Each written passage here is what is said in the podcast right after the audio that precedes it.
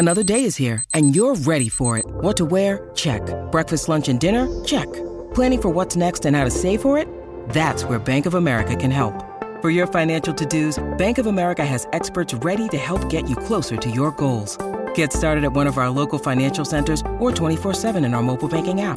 Find a location near you at bankofamerica.com slash talk to us. What would you like the power to do? Mobile banking requires downloading the app and is only available for select devices. Message and data rates may apply. Bank of America and a member FDIC. The Slate Culture Gabfest is brought to you by the Great Courses Plus, a new video service with more than 5,000 lectures. For a limited time, listeners of the Culture Gabfest can watch one of the most popular courses, The Everyday Gourmet, Rediscovering the Lost Art of Cooking, for free. Just visit thegreatcoursesplus.com slash culture and by BollandBranch.com, the company that makes luxury bedding affordable. Order right now and they'll give you 20% off plus free shipping. Get sheets, towels, blankets, duvet covers, and more at BollandBranch.com. That's B O L L A N D B R A N C H.com and use the promo code CULTURE. And by the A&E hit series Bates Motel. Catch the new season when it returns Monday, March 7th at 9 p.m. Eastern Time on A&E. The following podcast contains explicit language. Thank you.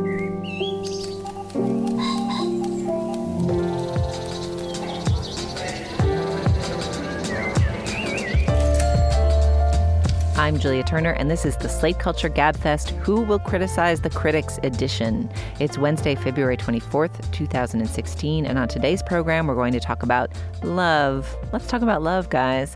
The new Netflix series starring Gillian Jacobs and Paul Rust. And then Amy, our final week to revisit Oscar nominated films we liked and should have talked about last year. We've actually taken a detour into documentary land to talk about the Oscar nominated documentary on the life and death of singer Amy Winehouse. And then finally, we'll take the occasion of A.O. Scott's new book, Better Living Through Criticism, and many smart critics' critical evaluations thereof, to talk about criticism and, among other things, why we do what we do and whether it's worthwhile or reprehensible. Joining me today is Slate's movie critic Dana Stevens. Hello, Dana. Greetings. And relegated to the phones, we've got Steve. What is your title? My title? Are you kidding? I don't know. Aren't you? Don't you have one? Aren't you like a critic at large or a culture critic or a critic of excellence or something? I think I've been all those things at one time or another while fulfilling none of the duties of any of them. All right. Big intern at slate.com. Big kahuna critic. Tribal chieftain. Steve Metcalf, uh, whose tie line is bunk today. So I am hosting and he is co hosting or whatever we call it. Hi, Steve. Hey, Julia. All right. Well, Steve is here. I am hosting. The Merry Band is reunited. Thank you guys for holding down the fort last week. I should also let our listeners know that in the Slate Plus bonus segment of this show, available only to Slate Plus members, thank you so much, members, uh, we're going to inaugurate something we hope will become regular an Esprit d'Escalier segment where we revisit the topics we've pronounced upon in months past and uh, reveal whether we've had subsequent second opinions, reconsiderations, or redoublings of our convictions.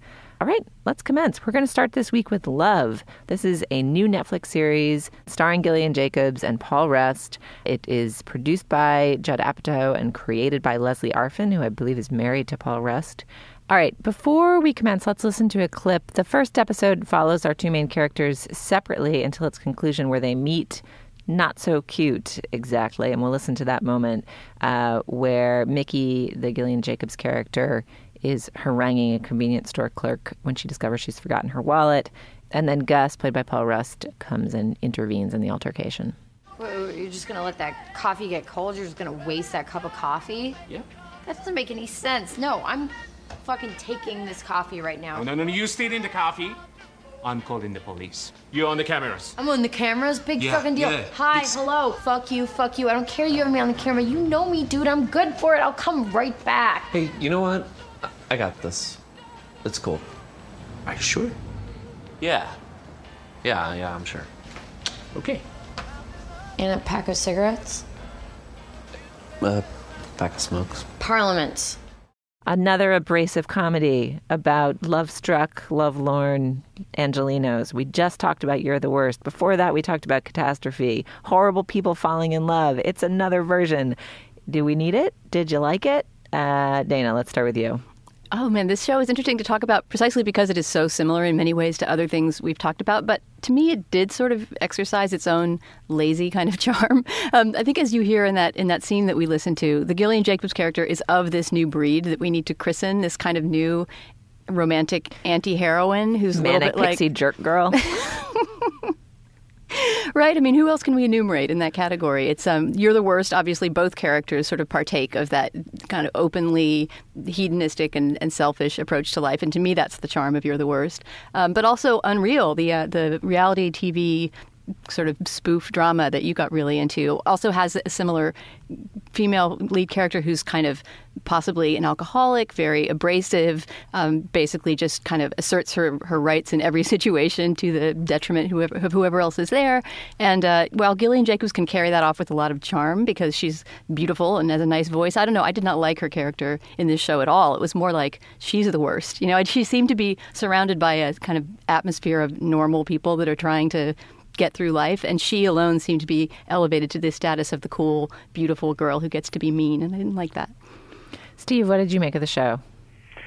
Look, it, the genre is exhausted. Um, it's being refreshed by making the women into something real and not just blank screens for the you know projection capacities of nerdy men, both uh, in the audience and in the actual you know show itself. After the first one, I was extremely skeptical, and um, after the second one, I was kind of hooked. I mean, it only has to be. I guess the point I'm trying to make is it only has to be so new, and the newness is going to come with tweaking in the direction of feminism, the genre, but it's also just going to come where it always comes from, which is the chemistry between the leads, which I didn't think I was going to buy at all, but really it was her performance that got me. And I'll tell you exactly the scene. Um, it was when they're getting stoned in the car in episode two, and the writing suddenly to me got the characters got fuzzy and stoned. The writing suddenly got sharper, and the people suddenly became re- really real to me. And I, I suddenly realized this show's really, you know, this show is potentially much more about her than about him. And that's all of a sudden I was I was I was really interested. Steve, I want to press you on what genre exactly you think is being reinvented here.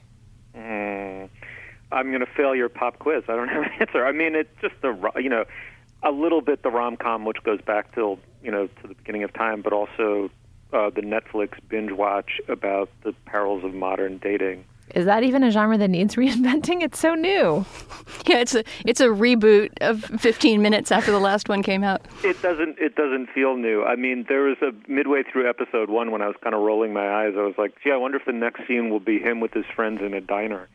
And you know, it's it's it got old fast, even if it's not chronologically old, but um, but again, it's just you know that second episode has it's a real shaggy dog story about two people who spend a day together by accident, most of the time stoned, eating fast food, and kind of getting to know one another. And is a show like this going to deliver a you know, Hegelian thesis on the state of romantic love, or is it going to charm you with the raffishness and vicarious pleasure of hanging out with the people who star in it? Is probably going to be more the latter, and you know that's like a bullseye. This this one started to really hit for me in episode two. Yeah, I, I liked episode two better than episode one. And if I were a person who had more time to watch television, this would be on my list of things to try a few more episodes of. I would say, given all of the things that I've been meaning to finish and watch that I like more than it, I don't think I will ever get to the rest of it. Sorry, Gillian. I love you. I look forward to seeing what you do next. But on the genre point, I mean, here's a theory that I will float that I have not fully baked in my own mind. So let's see if it hangs together. One of the things that I find slightly itchy here is that the genres that are being reinvented with these abrasive female romantic whatnots that were the manic pixie jerk girls. One is the sitcom, right? One is the notion that on streaming the comedy can be different, it can be shaggier, frankly it can be like sadder and less funny, like premium cable comedies have much lower joke density. The characters have more realism. It's not like punchline, punchline, punchline, commercial, punchline, punchline, punchline, commercial. Like all of those rhythms of of network sitcoms get disrupted, and it's it's more loping. It's more shaggy. We see it in Louie. We see it in Girls. It's like the realist comedy with fewer jokes. Seems to me the thing that both streaming and premium cable have enabled. So maybe it's reinventing the sitcom, but then also these this particular crop of romantic ones is sort of reinventing the rom com, right? Because the notion of the meet cute and the evolving relationship which typically isn't what you do on a TV comedy. On a TV comedy, you don't do do that. You do the like repressed. It was there behind. It was there the whole time. Love story, right? You do the Jim and Pam. You do Mindy and Doctor What's His Face. I haven't watched the latest season, so you know, leave aside your imprecations about their terrible relationship, which I understand has gone south. But you know, to the degree that there are romantic plots in t- television sitcoms, they've been the kind of uh, repressed tension that eventually culminates and then either does or doesn't ruin the show, right? And at the same time, rom coms as a movie genre are just dead and nobody makes them anymore and nobody likes them anymore, right? So this feels to me like taking advantage of the shagginess of the like premium cable streaming sitcom form to inject the rom com, which is a beloved genre that doesn't really work on TV or in theaters right now, and then to reinvent it by making all the women really terrible and by making them the subjects rather than the objects. All of which sounds super admirable, right? But there's a flip side version of it, which is, which I find slightly galling, which is that when we do premium dramas, which are the serious, important shows, we get like bad men. And then for the women, when we're trying to give them serious, complicated roles, their stories are still just about like falling in love with raffish losers, and and they're still not do. I mean, the reason why I would separate Unreal from these uh, is that Rachel, played by Shiri Appleby in that show, her dilemmas are not fundamentally romantic. They're about like how to live and how to be. And I feel like maybe there's something kind of sexist and limiting that the complicated female protagonists of these shows, no matter how much you like them or don't, are fundamentally being inserted mostly into love stories. Mm-hmm. I think that's a brilliant point, Julia, and point taken. I, I will say there still needs to be, to the extent that people are working out private emotions in public by engaging with works of popular art, there still needs to be some reckoning of the state of modern romance. And what does it say that people don't want to go to a darkened movie theater, the semi-public darkened movie theater, and have huge 20-foot tall images of Harry and Sally up on the screen, discovering much to their surprise, but not at all to ours, that they truly love one another and will live happily ever after. I mean, it's a real change in the culture that people won't believe that story anymore. I mean, they won't believe a certain kind of macho white male hero anymore, which is why you know it has to be inhabited ironically by and beautifully by Channing Tatum. But you know, similarly, like people will not go to a movie theater in order to see happily ever after, and instead, you know, it makes sense that there's this at-home boutique substitute in which no one really believes in true love. And how are we going to live with the fact that no one believes that you can be remade into a new being through another person or the love of another person? That's a really interesting moment. And it doesn't seem to me that backwards to explore it over and over and over again. Though your point is absolutely taken, the manic pixie jerk girl is, you know, it may not be some huge step forward for the cause of women. I think that's a good. And and of course the flip side here is that love is like the great theme of all art and a perfectly reasonable thing to pursue and to suggest that it's a lesser thing to make shows or art or entertainment about is small and dumb and why I don't quite believe my initial diatribe.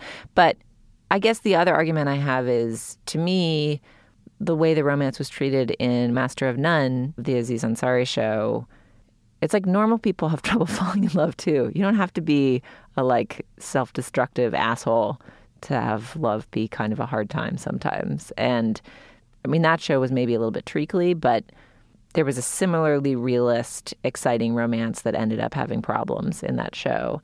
And the one episode of that show, Mornings, that that in a really clever and cleverly edited way suggested how the initial bloom of a romance can kind of solidify into something that doesn't quite feel right anymore despite two perfectly lovely kind people trying to be kind to each other is like much more realist and heartbreaking than drugged out jerks can't make it work i don't know dana what do you think well, for one thing, this is going back a bit, but I have to contest you guys' assertion that romantic comedy is completely dead at the film box office. It seems like Trainwreck was a big success last year and really got people into seats, and that, I don't know, Paul Feig's movies with Melissa McCarthy are kind of revitalizing that genre. I mean, I would say there's a certain amount of manic pixie jerk girl action in those movies as well, right? Those They're, they're feminist by dint of having a, a protagonist, a female protagonist, who has flaws, you know, sometimes major personality disorder type flaws. So it seems to me that that if we're gonna if we're gonna point to the manic pixie jerk girl as this emerging form, I think she's both in cinema and in Wait, TV. are you trying to call Spy a romantic comedy? like I was, I was thinking of Bridesmaids, but yeah, no, that's a that's a spy spoof, but yeah, and Bridesmaids isn't a romantic comedy either, really. The guy is so secondary to it. But this is what I'm saying is that I think that that genre is actually undergoing. I think five years ago I would have agreed with you. Like we're all really sick of Ryan Reynolds and Sandra Bullock making eyes at each other and whatever the latest romantic comedy is. But I think right now there's some more interesting things happening. Yeah. All right. Well, let's drill into this. Mean, we've we've uh, put heaped a bunch of metaphysical theories atop this show, but let's just look at the show itself for a moment. It's a grubbier version of LA than You're the Worst. I liked the cinematography of it and the locations of it. It's but it a, continues to be set in the entertainment world, right? Which I think we all agree is getting kind of tired. As a job for our protagonists to have. Why do they always have to be somehow on the fringes of the Hollywood entertainment industry? Yeah, I agree. And then let's talk about the performances. I mean, I Gillian Jacobs has been great in everything. She was amazing in Community. She was awesome in a recent season of Girls as an ethereal jerk girlfriend. She was kind of a holier than thou jerk girlfriend. As Mimi to, Rose, that was a great character. I'll a, miss her on Girls. A great character. Like she is electrically compelling and charismatic in the way that a manic pixie jerk girl is, and it's fun to see her. She's always played a little bit edgy and dysfunctional, but the the particular pathos of this sad, fucked up woman, I thought she nailed and nailed in a different way than her other dysfunctional characters. What do you guys like about her as an actress? Well, I, I think it raises a bunch of interesting questions. First of all, I, I, I absolutely adored her as an actress in this. I thought she was great to the extent that you're balancing, you know, all kinds of conflicting qualities from a kind of traditional screen comeliness to, you know, your pixie jerkness. Uh, I thought she was terrific. Like I just, I, I found her very real, and I was really interested in her. I was also interested, but somewhat more coldly, in why she would be interested in him. And here you have to tread delicately. I mean, he's. It's worth pointing out that the sitcom since Woody Allen has featured very often a nebbish who on first blush doesn't seem to belong with the incredibly beautiful woman that he's with. And this, I think it's fair game to talk about it because it reflects an inordinate propensity to sexism on the part of Hollywood. And it gets recycled for every generation because little nebs like me go to the movies and want to believe that we could be Seth Rogen, you know, or whomever is in the latest Judd Apatow movie. I'm so confused by Wasp Steve calling himself a nebbish who aspires to the screen comeliness of Seth Rogen, but continue. no, well, you understand. Like, I see myself in the neb on. Neb Steve sees himself in the neb on screen and has this – vicarious experience because the neb on screen is getting this like you know world historically hot chick or whatever. I mean, it just you know I don't want to start lapsing into using the language of sexism that this archetype comes from. I just want to note the archetype and note its sexism and say that in this iteration, here we go again. And Paul Rust is brilliant. He's charismatic, and no doubt many women find him you know you know a scrawny hottie. a scrawny. but it's like it's not not noticeable in this show. Right. I mean, this is in some ways a, a, a super old and irritating archetype of like the Courtney Thorne Smith type, incongruously appearing married to Jim Belushi, and according to Jim, or whatever else, or the honeymooners for that matter. On the other hand, Paul Rust is like a radical looking person to put on screen as a male star of something, even in the trajectory of you know, nebbishy men paired with hot blondes, and that felt radical in a good way to me. That that he could be mm-hmm. presented mm-hmm. as the as the romantic lead. Like it felt progressive for men and their body image, uh, just because he's he's nerdy in a very 2016 way and very slender and just not what he doesn't look like Channing Tatum. But I think part of the way all this becomes believable in the show, the, the development of their romance, that is, is that it's taken in very slow steps compared to what we're used to, right? If this had been packed into a two-hour screen romantic comedy, you know, you would see you would see a condensation of the high moments of their courtship. Instead, it takes, I think, it's not until the end of the fourth episode that they even admit that they might like each other, right? So it's the the beats that it takes are are a lot slower than in your average romantic comedy or your average TV series of this sort. And uh, I think that was part of Apatow's intention. He wanted to make sort of like a beat by beat, slow moving exploration of a relationship. All right. Well, maybe I'll stick with it. It's it's behind a long list though of shows that I need to catch up on. Willa Paskin says correctly in her review of this for Slate that it's not exactly good, but it's entirely bingeable, and I think that's really true. It somehow manages to be structured. It's perfect for the Netflix dump format because it manages to be structured in such a way that you think, yeah, that was kind of not perfect, overfamiliar, but I'm going to stick around and see what happens in the next episode. Uh, the show is called Love. Very simply, it also has a great opening credit sequence. It's like very it's animated and sort of of like throbbing and pulpy and gross and good. Um, so check it out. That's Love on Netflix, starring Gillian Jacobs and Paul Rust. All right, well, now is the moment in our show when we pause for a word from our first sponsor, and that sponsor today is The Great Courses. One of the most fun things about putting the show together every week with Dana and Steve is that basically we just have to learn something new every week. We get to encounter something new and think about it and learn about its creator and the work and think about how it interacts with the world. We'll talk a little bit more about that in our session on criticism later on in the show. But we like learning new things. We suspect that you like learning new things, and that is why we think you might be interested in this offer from the Great Courses Plus video learning service. This new service from the Great Courses offers unlimited access to a huge library of the Great Courses lecture series in so many fascinating subjects and they're offering one of their popular courses, The Everyday Gourmet Rediscovering the Lost Art of Cooking, for absolutely free. The Everyday Gourmet is developed in partnership with the Culinary Institute of America, the most badassly named of culinary institutes, and it offers a great opportunity to learn from a master chef, giving you valuable tips on cooking, how to expand your palate, use spices, Make sauces. Complicated sauces will be illuminated to you if you watch this course. Just for a limited time, the Great Courses Plus is offering our listeners a chance to stream this course, The Everyday Gourmet, at $235 value and hundreds of other courses for free. But this free offer is only available for a limited time, so hurry. Go to thegreatcoursesplus.com slash culture. That's thegreatcoursesplus.com slash culture. All right, well, let us turn to our second topic of the day, which is Amy. This is a movie that came out, I think, last summer here in the States. It's a documentary about the life of Amy Winehouse, uh, composed of many clips obtained from her family. There's a ton of interesting footage in it. It's a movie that Dana endorsed sounding rather ravished by it, I recall. And put on my top 10 list as well. I'm so happy we're talking about and put on our top 10 list, and we never really gave it closer scrutiny. So even though we don't typically talk about the documentary nominees, we thought, let's. Uh, let's take this occasion to talk about one of Dana's favorite films of 2015 uh, in the anticipation of the Oscars this weekend. Steve, tell us a little bit more about uh, the movie and who made it and how it's structured, and then we'll dig in. Okay. Uh, well, I'll tell you what I know, which is that it's made by a British documentarian named Asif Kapadia. It uh, tells the story of Amy Winehouse, the excruciatingly beautiful career, but short, excruciatingly short career of the British soul, jazz, and pop singer Amy Winehouse. Um, in structure, I think it's totally standard, but nothing else about it is standard. I mean, it sort of tells the story of her growing up. She's a child of divorce.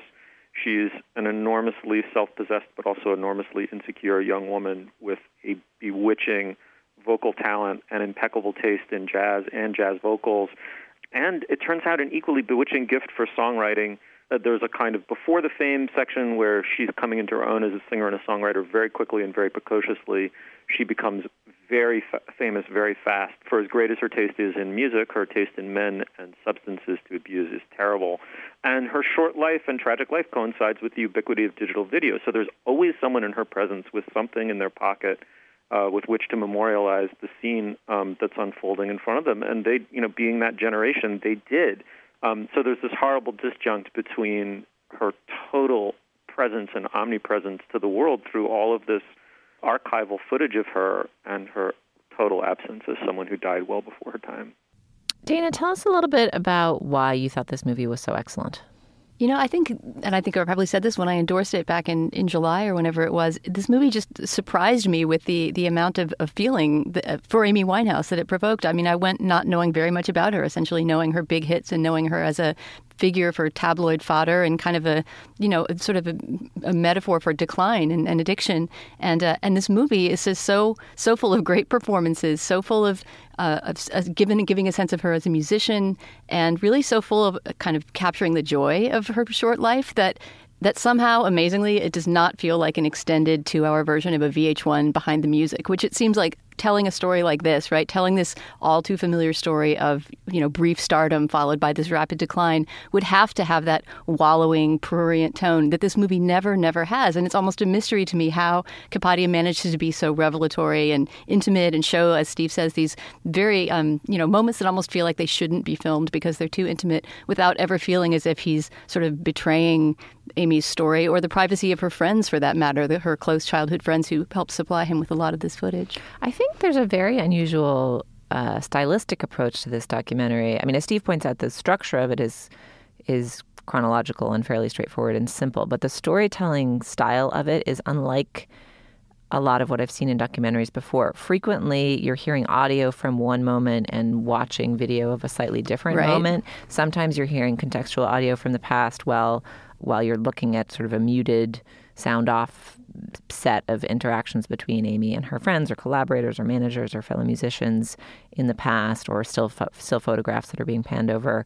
And then when you hear from talking heads in the video from her past boyfriend, from her past manager, from her childhood friends, from her mom, uh, you get a little chyron that says who's talking over, but you don't do the thing where they sit in the office in front of the books and talk to you. And it feels crazy to me in retrospect that more documentaries don't do something like that. But just that simple act of playing with the disjunction between the sound and the image makes the whole thing feel so much more artful. And I was surprised by how much I liked that because my typical objection to documentaries is that I feel distrustful of and manipulated by the use of imagery to kind of emotionally lure me toward whatever the argument of the piece is. And the more abstracted the imagery is and the more artful the imagery is and the less the less it seems like journalism and the less clearly labeled and authenticated and sourced it is, the more kind of uncomfortable and wary and out on the thin ice in the middle of the truth pond I feel. But somehow this documentary scrambles all of those things and then feels like it lives like very sturdily uh, borne up and and seems like it's reflecting an accurate portrait of this woman, her talent, and what it felt like to be her and be near her during her rise and during her fall. And I was so impressed. And it does feel like magic. I mean, it feels uh, hard to parse. I was talking to a friend, a filmmaker, who noted that uh, documentary makers are never nominated for best editing. That the best editing Oscar, just by custom, goes to editors of of fiction films. And he was he's a documentary filmmaker, so he would say this, but he was like, "That's so fucking crazy! Like to make a documentary or uh, like You're working from hundreds of hours of footage. yeah, and and footage that isn't that wasn't shot for any purpose. I don't know if this movie should win best documentary or not because I haven't seen the other ones, but Well, we saw The Look of Silence and we talked about Oh, that fuck. on the show. I liked that one a lot too. Okay. Well, I don't know whether it should win even versus just that one because I loved that one as well. But the the artfulness and heart of the editing choices here to me were so impressive. There are all of these little minute moments from her past where the the lens seems to find some passing fleeting thought on her face or some moment of reservation it seems to be like reading her in the moment in these very real ways and it's juxtaposed with voiceover or with her voice or her songs in ways that seem incredibly evocative mm-hmm. Yeah, and that's the thing, right? Is you don't need to fill. I mean, it was kind of a horrible embarrassment of riches having that much material, first-person material of her. So you didn't need to fill in with people redescribing or telling an anecdote for the nine millionth time about Amy Winehouse. You never needed the he- head-on shot of, of of someone just recounting a stale story. I mean, you really get to be in her presence, and also, Julie, I think one really important effect of that use of an image from a different time in her life, from the sound and on and on, it gives you the sense that her life sped up and became very jumbled. I mean, it was incoherent to a degree to begin with. We should say the part, the documentary is emphatic about this, that it was her parents' divorce when she was nine, and her exceedingly complicated relationship with a father who was largely absent from that point on. And this is the man who we should say told her not to go to rehab. I mean, sh- that line is in that song.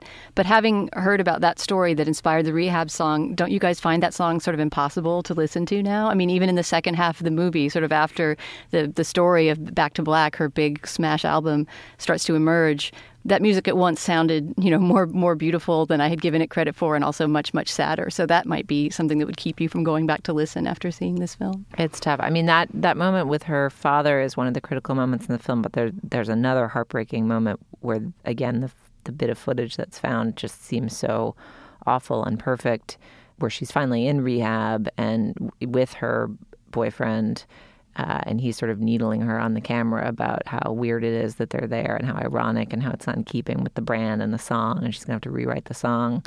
And then there's this moment in the middle of the harangue where she just quietly says i like it here or I feel good here or something like that. And it is a fleeting moment and it passes. And predictably, even more so than her father, Blake Fielder Civil, who was her husband, I think, at the time, not just her boyfriend, and who her father claims, and it seems to be true, was the one who led her down the road of really hard drugs. He just comes off as such a, a total wretch, just like a horrible human being in a brief Mm-hmm. brief interview clip. Yeah, Dead Eye Vampire. I totally agree.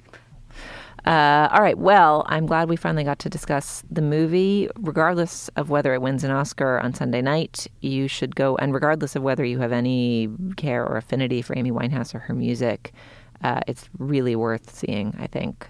The film is Amy by Asif Kapadia. You can rent it on iTunes. Come to our Facebook page, facebook.com slash culturefest, to talk to us about the film and about her music. All right, now it is time for our second ad. Dana, tell us about our second sponsor. Julia, this week the Slate Culture Gab Fest is also sponsored by Boll and Branch, our favorite sheet makers.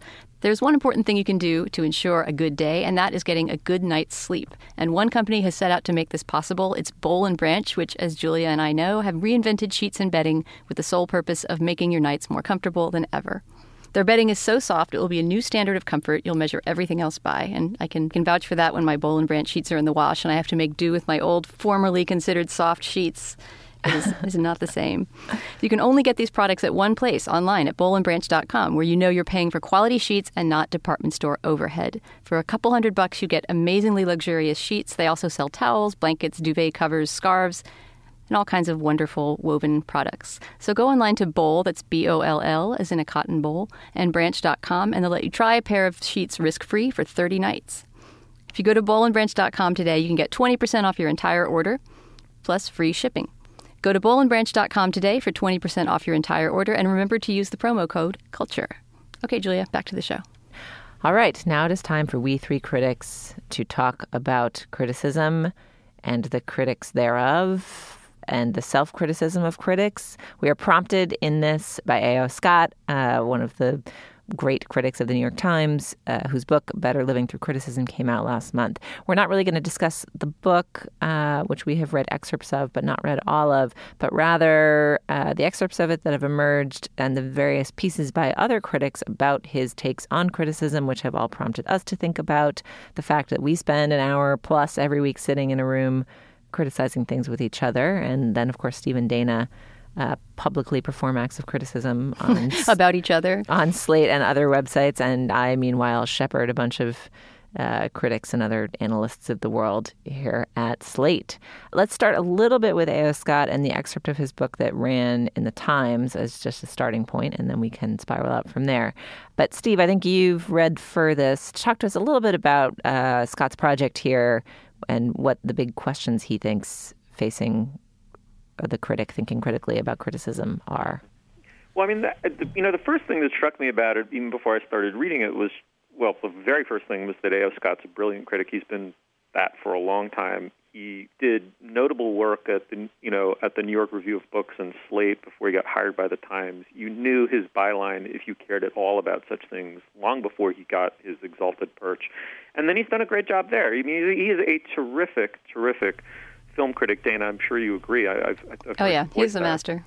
He is, and um, so I, the second thing that struck me was the title: "Better Living Through Criticism: How to Think About Art, Pleasure, Beauty, and Truth." I, I'm absolutely sure that that's a, um, both a it's both meant seriously. He's not a horrible ironist. He doesn't undercut everything he says the same time at the same time he says it. Nonetheless, in this instance, I do think that there's a degree of irony there. He's not a self-help thinker or writer. Um, he gave it a slightly ironic, I think, self-helpy title.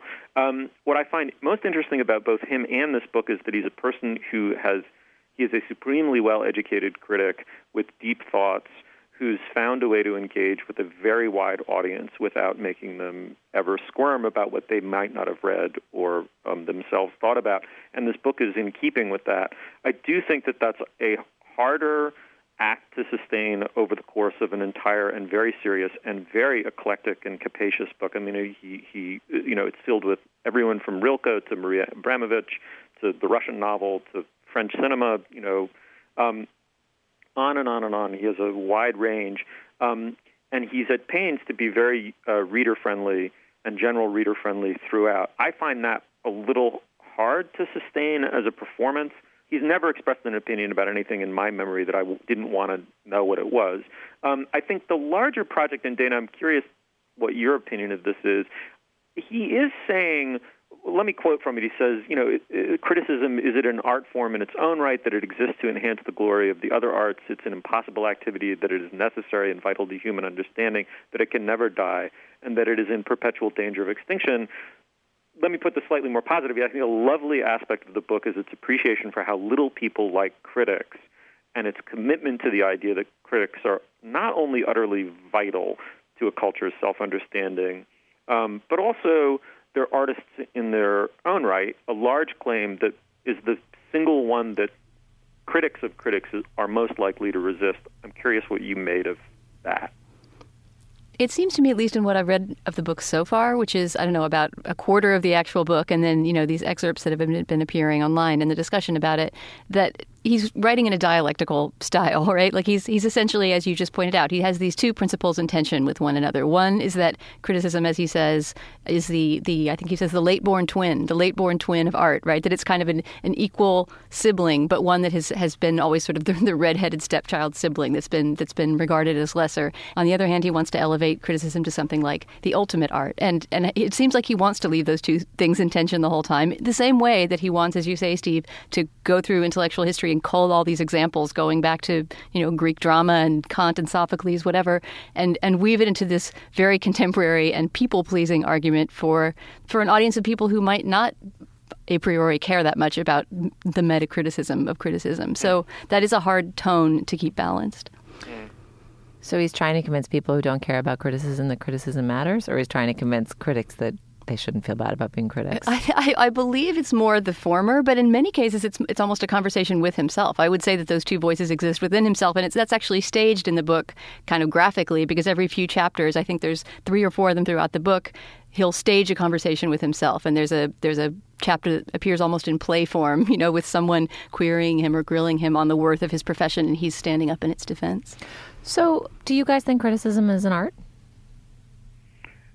Oh, I think, well, first of all, almost anything can be. I know that's a bit of a dodge, but um, I think that anything that is beautifully wrought, that is also emerging from a self conscious tradition, you know, kind of earns the right to be called an art. It's typically not an art. I mean, I think there is a way in which someone who does creative work derived from the raw material of life, right, who takes sounds and makes them into a string quartet or, you know, takes their you know circle of acquaintances and turns them into a drawing room comedy or on and on and on. You know all of that sort of earns it by default. You know all creative work in that sense is participating in the arts and that can't be true of anybody who writes a work of criticism. It's not it's not as readily true.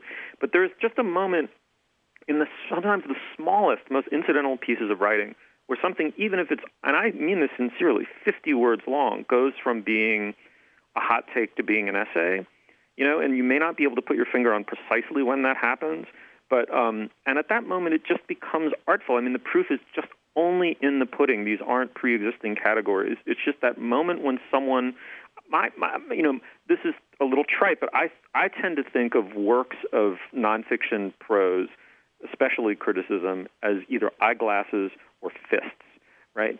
And you know the instant when you're at the you know eyeglass you know. Wait, wait, wait! I need some. I need a little clarification. What? You're about to get it, Dana.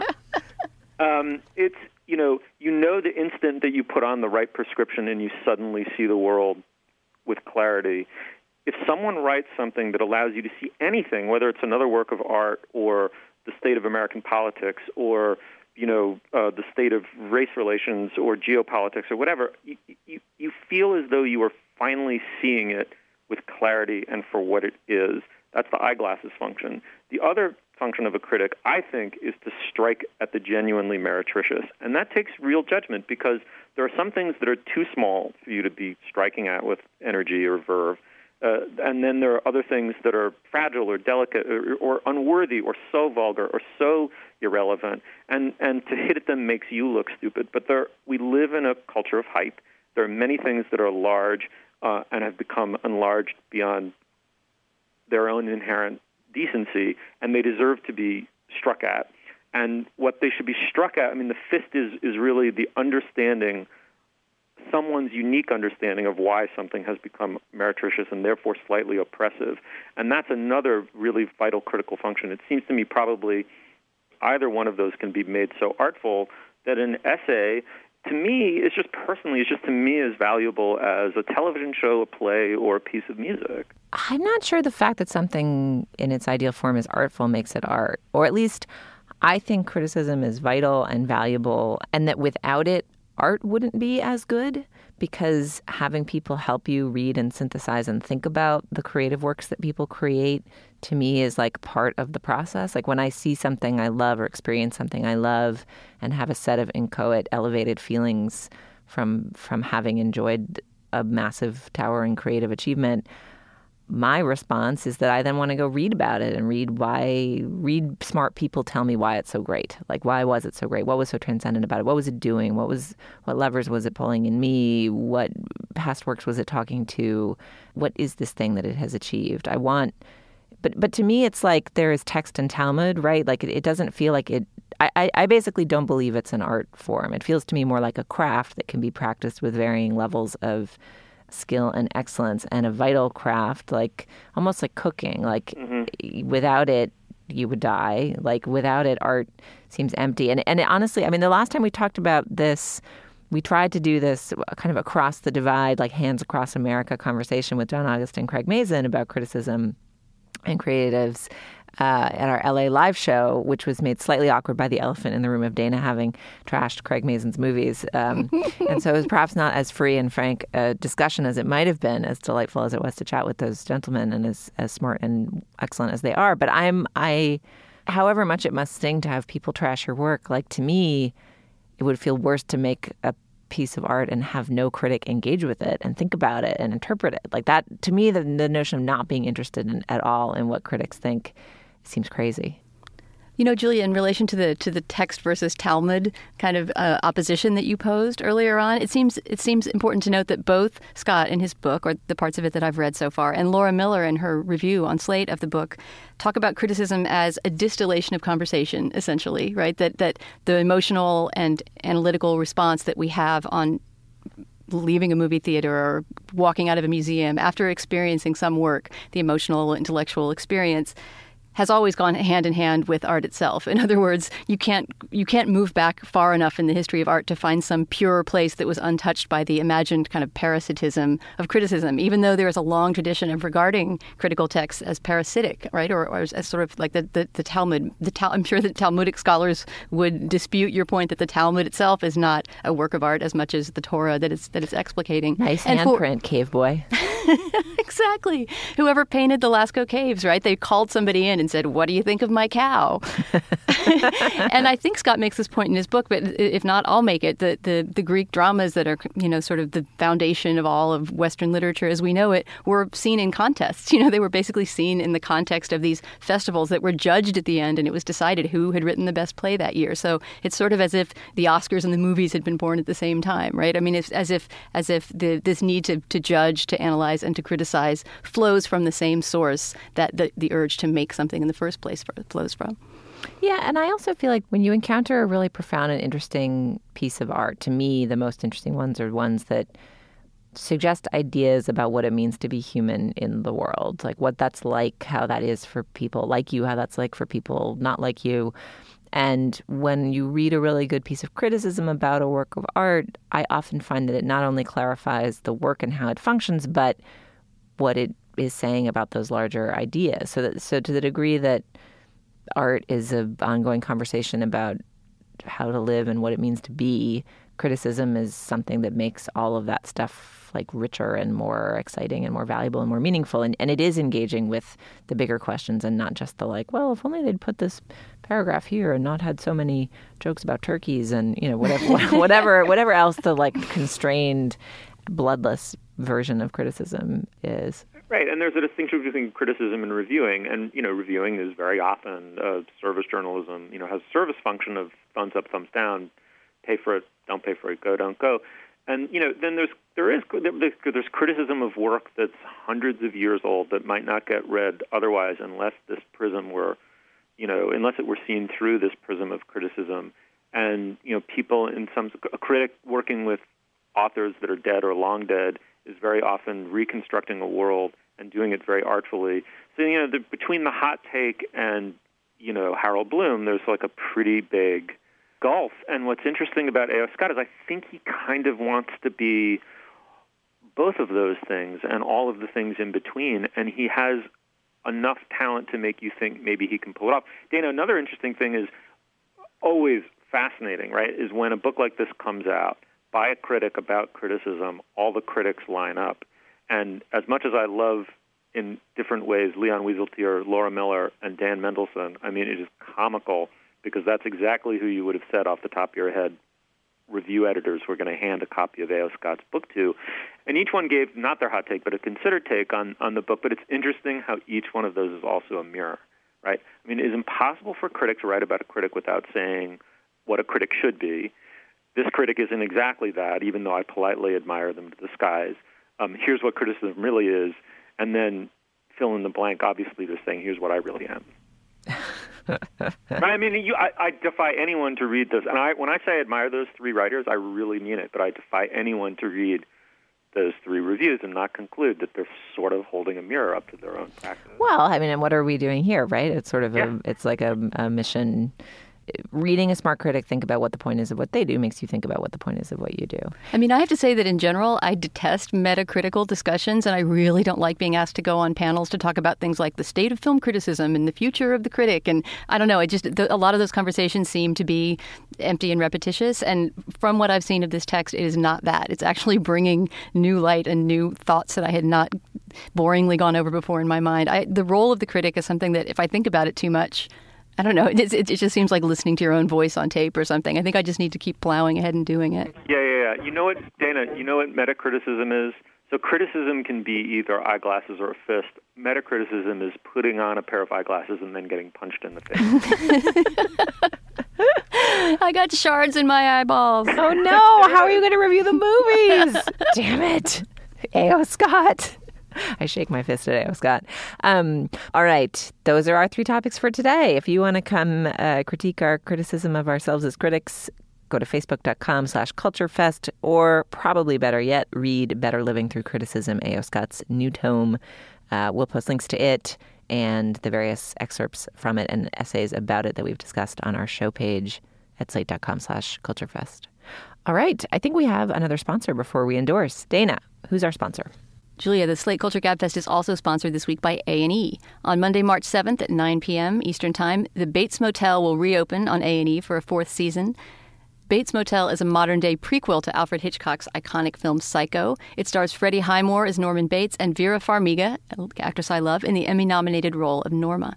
This season finds Norman and Norma growing more suspicious of one another, and their trust issues will get worse than ever as their mother son relationship continues to crumble. And we all know where that ends with the literal crumbling of mom. Watch Norman evolve into the infamous Norman Bates as this season finds him completely losing his grip on reality. Bates Motel knows how to deliver the crazy, and season four promises to get crazier than ever. So tune into Bates Motel Monday, March 7th at 9 p.m. ET on A&E.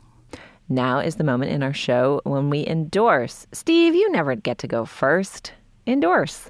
All right. Well, I know that Forrest last week endorsed um, going to see the Oscar-nominated um, animated shorts and going to see them in a theater. I took his advice. I went and did it. He's totally right. It's a great thing to do. It's great, it's great to make, even though they're now largely, if not completely, available online. It's totally worth going to see them in a movie theater.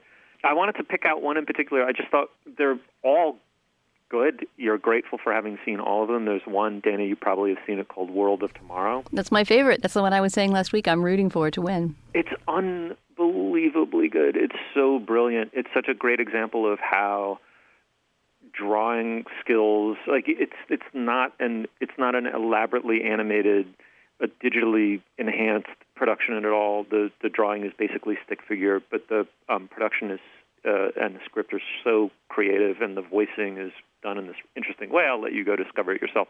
You can see it online. Um, if you have to see it online, do. But uh, definitely, definitely, it is one of the better movies I've seen in a long, long, long time. And I will quickly say that I saw it in Hudson at uh, Time Space Limited, which is a great space. And afterwards, took my 13-year-old daughter and her 13-year-old friend out to Gray's and Angus, the diner in Hudson. I hadn't been there in years. I endorsed them years ago. They're fantastic. They're still great. They've expanded their menu. They're filled with locals and hipsters. It's a great place to go. Gray's and Angus, Hudson, New York. I really, really love what they're doing. All right. Those both sound good. Dana, what are you endorsing this week? All right, so I'm going to be a tiny, tiny little bit self-promoty and endorse a project that I was a part of, but only a small part of. It's this this ridiculous, silly thing that Dan Kois got an idea to do this year in the run-up to the Oscars, which is to make little videos from different Slate writers making the case for which movie they think should win the Best Picture Oscar. It's called the Best Case for Best Picture. We'll put a link to the show page on Slate, and the ones that have gone up so far include Oh my goodness. Um, can you help me out with this, Julia? Uh, our own Forrest Wickman talking about why The Big Short should win Best Picture of the Year, which includes some lovely footage of Forrest in a bubble bath a la Margot Robbie explaining derivatives to us. Um, we also have, oh, Dan Kois doing this wonderful whispery voiceover for The Revenant, where if you've seen The Revenant, you know the sort of faux Terrence Malick whispers on the soundtrack, and, uh, and Dan captures those perfectly.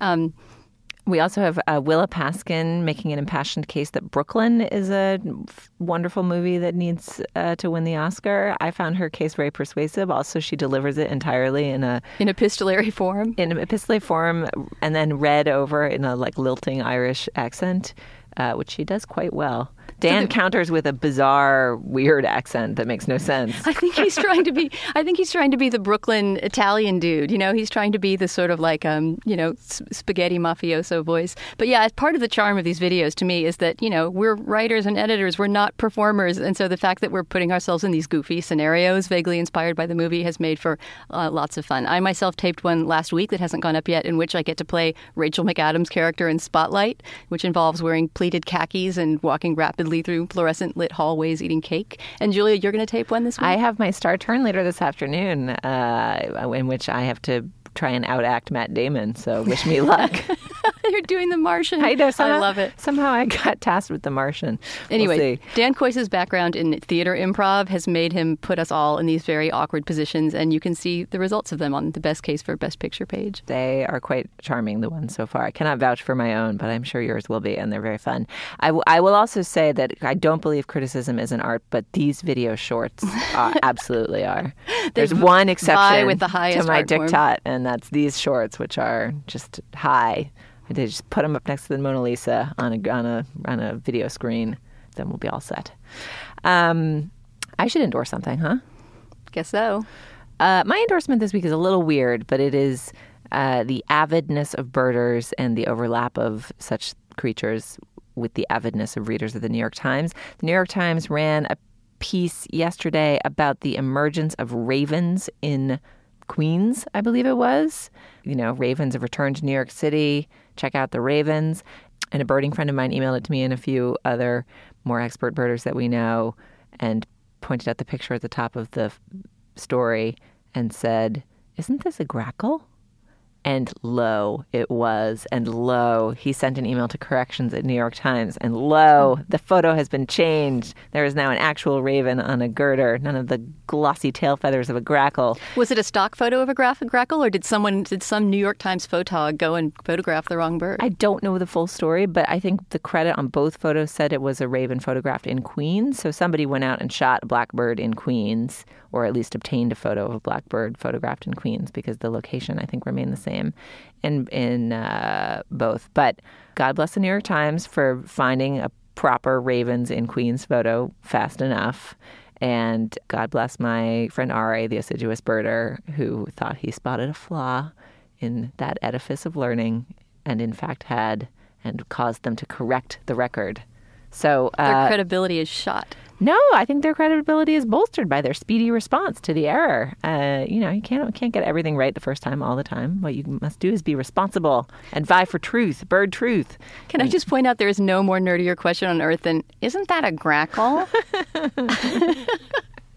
I resent the nerd voice you have imputed upon my keen-eyed birding friend Ari. I feel like there's a lot of things I like about this. I love birders and how much they care about telling different blackbirds apart. Uh, I love the New York Times for covering the bird life of New York City, which I think probably actually weirdly is a traffic bonanza for them because New York birders are strangely avid. And I love the New York Times for like fixing it so fast. You know, it's a it's a it's a mistake anyone could make. Nobody's going to mix up crows and grackles on their watch. It's not crows, Dana. It's Oops. ravens. Ravens. Crow is a whole different blackbird.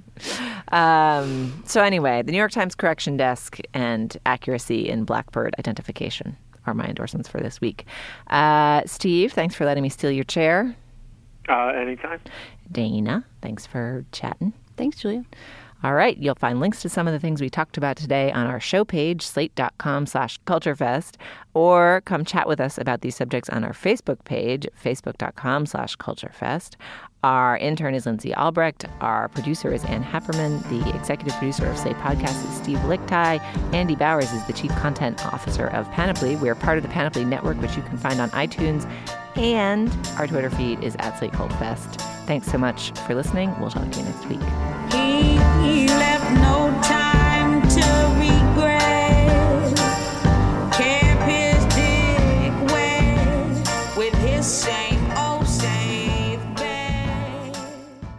Hey, this is Eric Molinsky, the host of the newest podcast on Panoply, Imaginary Worlds. Every other week, I explore different sci fi fantasy genres, how they're created, and why we suspend our disbelief. You could start at the beginning with what makes a good origin story, whether you're applying for a job or starting out as a new superhero.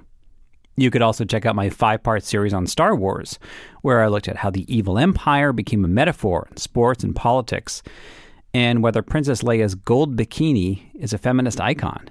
Imaginary Worlds gives you the backstory behind pop culture stories and how they've changed the way we understand the real world. You can subscribe in iTunes, Stitcher, or wherever you get your podcasts.